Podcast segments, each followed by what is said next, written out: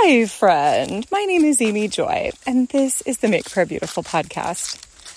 I was talking to my healing prayer person, Cindy McFadden, recently, and she said something to me like, Do you ever just sit? And I was like, No. The reality is, even if I make myself breakfast, like if I make myself a couple of eggs with Swiss, which is one of my favorites at the moment, I will sit at the counter and eat it out of the pan. Like, oh my goodness, these true confessions. And so internally, as soon as I said that, I was like, the reality is, I could walk the extra five steps and sit at the table.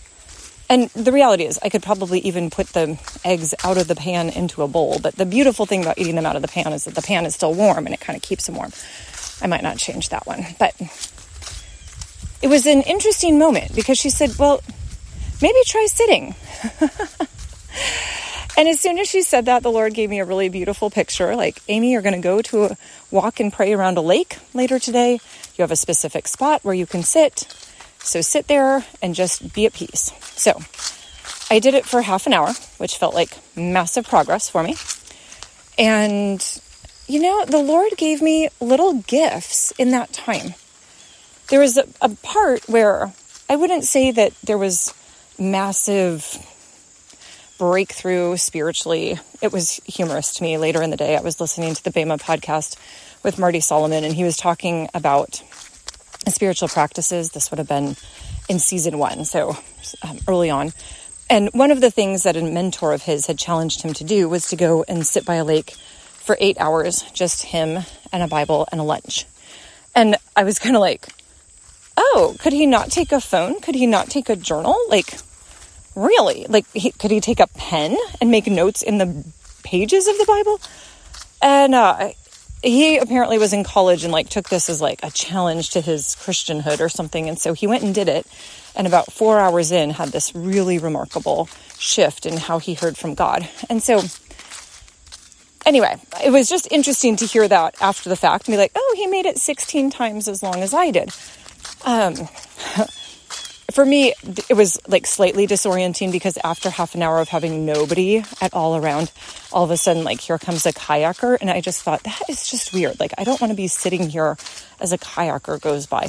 In any case, um, it was beautiful though because there were like little physical things in the natural world that the Lord kept teasing me with. So, one of my beautiful things that I love. I love dragonflies. There was a time a couple years back where a beautiful prophetic woman was praying over me um, on the phone, and I was standing with my hands upraised in order to receive what she was praying. And a dragonfly came and landed on my finger. I think it was the fourth finger of my right hand, but no, I'm, it might have been the second finger. Anyway, I know that they all have meaning, so I would have to look it up though to see exactly which one it was. But that was so beautiful. And within the next two or three months, I had dragonflies land on me three more times. And so it was like four times in two months, maybe. And I've never had a dragonfly land on me any time before or since. And in that season, though, I saw them every day. And like in weird places, I would be sitting on the airplane and see a dragonfly out the window, like crazy stuff. And so I'm having this like beautiful time with Jesus, and the dragonflies are going by a blue one, one with a red section that made it look just so vibrant. There were mating dragonflies that kept flying past. That was kind of odd. I was like, Are you in season? It seems like this would be the end of season, but whatever. And then there was this funny sound like a fish was leaping, but I could never catch the fish and I couldn't see any ripples. And I thought, well, maybe there's like a log that's partially submerged. And anyway, all of a sudden I looked over across the, the lake and I watched two acorns, probably, or maybe they were pecans, but some kind of a nut fall from a tree into the water. Plop, plop. And I was like, oh, that's my fish that's not a fish. And then also I looked down and there were these water striders. And I could see they were not like what I would traditionally think of as a water strider, so they might not have officially been that, but some kind of a bug that was on the surface of the water, so we could call it a water strider, I suppose. And it made me laugh because this was a lake, so there was no flow to this water.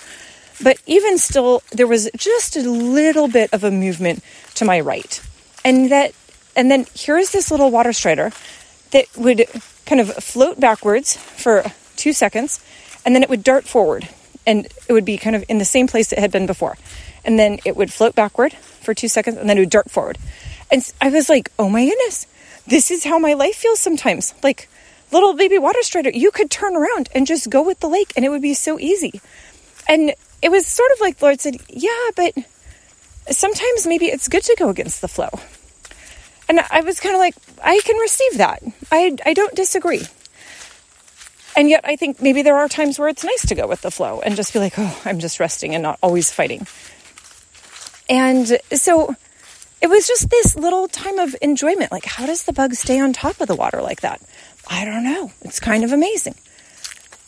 And there also was this moment where I thought, you know, years ago when I was a girl, probably fourth grade, I remember going on a retreat with my parents. They were still on staff with a missions organization, and we would have retreats a couple times a year, maybe long weekend kind of a thing, maybe just a normal weekend, I'm not sure.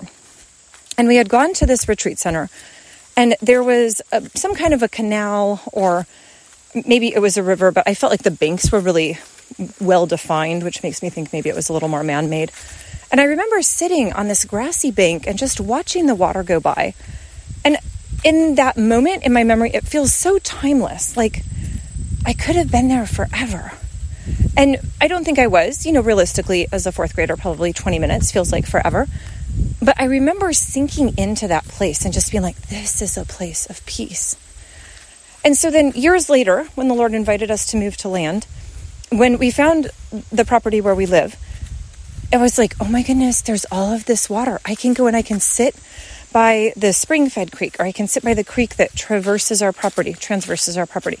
I could sit by the other creek that's on our property. Um, it's kind of like our property has maybe like a cross shape of creeks. It's not exactly like that, but kind of. And the reality is, I've done that once, and we've lived here for 15 years. And so there is this moment, I think, from the Lord saying, And why don't you come and just sit by the water with me? Why do you feel like you have to get even more steps in? So it's an interesting question. I don't have the answer yet, but I'm thinking about that with the Lord. So, Jesus, I thank you that you give us the chance to just sit with you. That sometimes you do ask us to walk with you, but that sometimes you would get to the end of your day and you would sit and John the Apostle would recline with his head on your breast, and it was beautiful. And so, Lord, I am asking for the right balance between the work and the rest and between the the walking and the sitting i'm asking lord for the right balance between the thinking and the contemplating or like kind of thinking new thoughts and learning new things versus just meditating and enjoying the gifts that have already been given thank you jesus. Amen